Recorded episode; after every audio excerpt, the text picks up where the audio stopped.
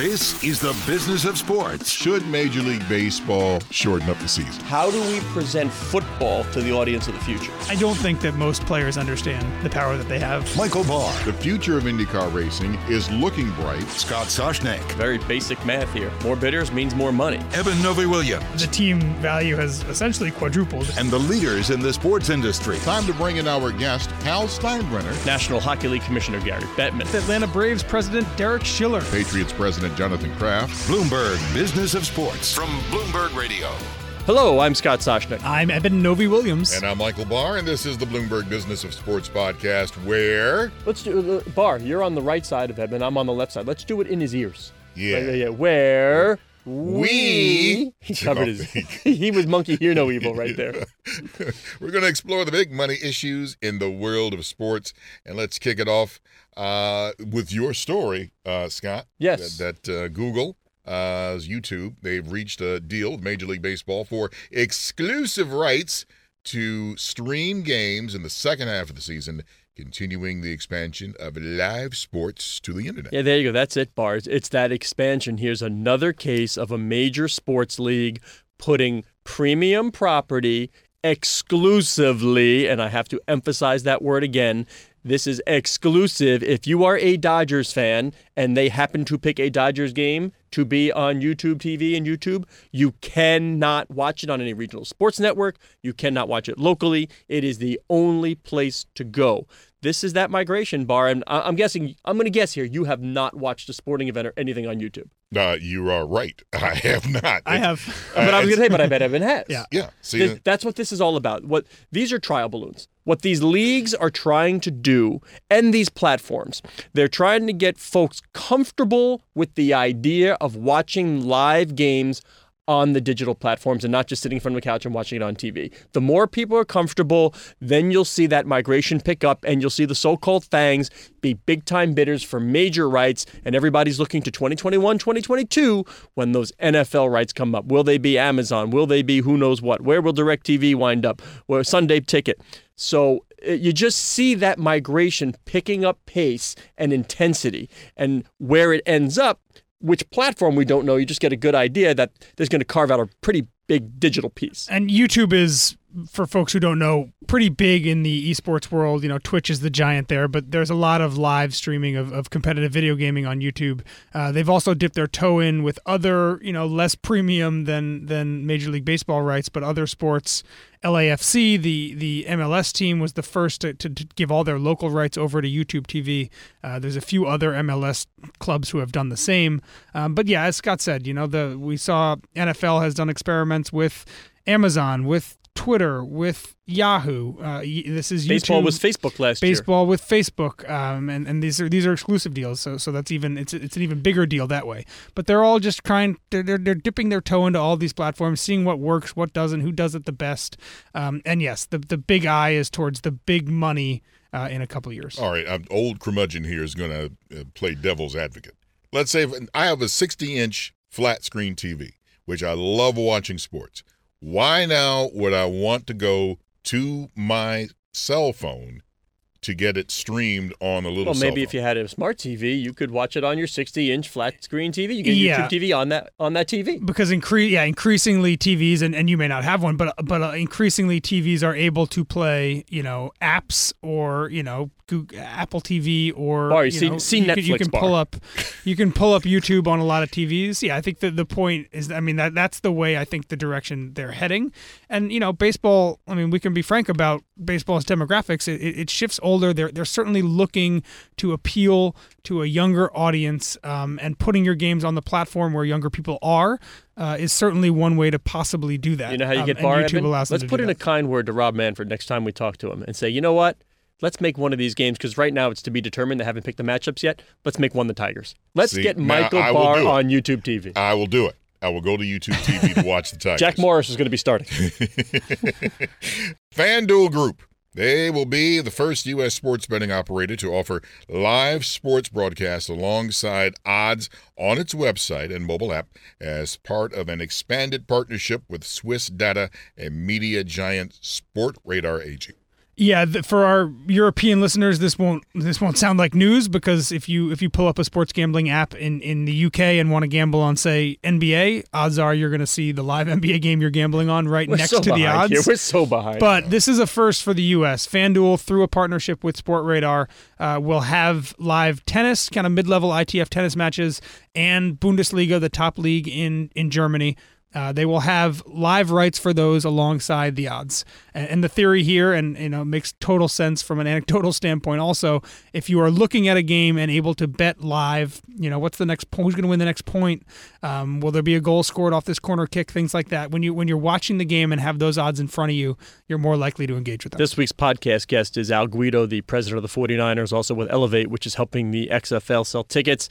They haven't announced their broadcast agreements yet, but something tells me that not too far down the line, the XFL broadcast may include player stats on uh, right there on the on the screen, some betting odds right there, maybe some live bets. Uh, it, it just makes sense when they talk about figuring out a new way to do things, bringing fans closer, and what fans want these days. Yeah, and this was kind of part of. uh, I don't think it ever came fully to fruition, but the Alliance of American Football, the AAF, the spring league that that folded, you know, midway through its first year this year. This was part of their push as well. The, the, this app they were developing with MGM, you know, this idea that along if you can pair live rights with live odds, you're going to draw a lot more eyeballs uh, to to your product. And you know, just to just to to, to lend credence to that, the folks at FanDuel told me, you know, for for Sportradar and, and the things that they see, and FanDuel's owned by uh, Paddy Power, which does a lot of gambling overseas and, and based in Ireland.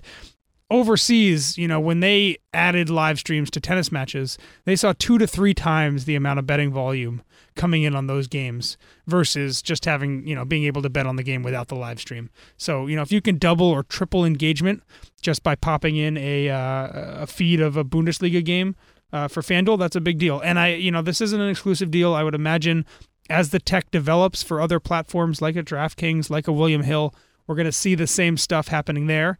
And I would expect, as we talk about again, Scott, 2020, when all these other leagues have their big major rights packages up, I would not be surprised if we see leagues like the NBA, maybe MLB, spinning off a, a, gambling portion that goes just for apps like this. And Paul, remember, you know the saying, you, you can lead a horse to water, but you can't make him drink?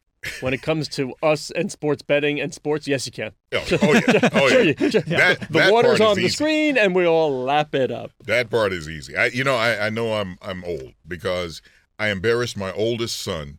Uh, went to uh, Best Who's Buy. 52? Yeah, he's 52 now.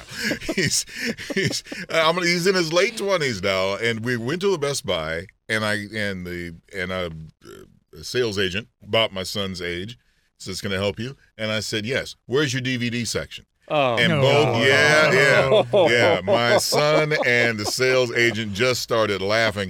He said, "Dad, they stream stuff now. Do you understand that?" where is your eight track? I have one of those. See, that's what's wrong, man. Uh, moving along here, help me out. Uh, big three deal with uh, CBD company. Eben, help me out on this one. What exactly is? Because I was like marijuana, and you're like, no, no, no, no, no. Yeah. it's not quite marijuana. I'm putting on the, the scientific hat here. Uh, some of this may be wrong, so disclaimer. Uh, from what I understand, um, cannabis, marijuana, you know, that has a lot of different, you know, compounds, cannabinoids. The two big ones are THC and CBD. They do a lot of the same things. Uh, the main difference between the two of them, THC has the psychoactive aspect to it, um, and CBD does not. But didn't you getting Um, all this from like WebMD? Uh, Thank you. Eben Novy-Williams. So while you know THC, I, I believe is is the aspect of, of marijuana that you know is the reason why it's illegal in the U.S. and, and in large you know across the world in a lot of places. Well, the big three lets the players use it in like cream form to alleviate they let them pain. use CBD. Right. That's CBD. that's the difference. So CBD You know is THC illegal. CBD in, with in this gray area that might not be illegal, but CBD is is becoming mainstream. You're seeing it in food. You're seeing it in oils. You can buy it on corners in, in New York City right now. Um, and you're right. The, the Big Three was the first major sports league in the U.S. at least to essentially rubber stamp, uh, say you know we're going to allow our athletes to use it. Athletes love it from a you know muscle recovery standpoint. Um, And you know, following up on that, that was last year for the big three. Well, This year, they have the sponsorship. yeah, now. this I year mean, they have yeah. a new sponsorship with with CBDMD. They will be the official jersey partner of all 12 uh, Big Three teams for its for its third season, which starts in June. Um, so, I mean, I think you know the same company CBDMD has a deal with with Bubba Watson, the golfer. You're going to see their brand on his hat starting at the PGA Championship later this month. Um, I think that the overall point here is we talk a lot about sports gambling and and the the tremendous advertising dollar rush that, that is happening there. If sports leagues and sports teams also want to embrace CBD and the growing legalized marijuana industry, I think there's also a big bucket of money available there. Yeah, so we were saying we had like the FanDuel, DraftKings, Daily Fantasy. Now there's sports betting. Like one day, is marijuana going to be the next huge sponsorship rush for pro sports teams? There are certainly there are parallels there, right? Because it's happening state by state. We're Yeah. seeing you know a lot of momentum uh, for both of them, and and for specifically for sports, you know, this is a product that CBD at least is a product that athletes are using. I, I promise you, in, in every major sport right now, uh, and we have the NHL is looking at CBD as uh, potentially allowing its athletes to Yeah. use we talk that. about a Yeah. sport that needs Needs to it. see. We, we got to get Barr off the Geritol. I still take milk magnesium, man. but here's the hypocrisy that I don't like is that this is it's a cream and it's going to obviously it helps with the CBD. But if a football player smokes marijuana, uh, he's breaking the rules. So I, I don't Well, and, but the problem and the law, yeah, well, well, depending on where depending you are. on where you are, right? But it's still against in, the, the NFL still has a as a banned substance in its CBA. It- but see, then if CBD is okay, why isn't marijuana?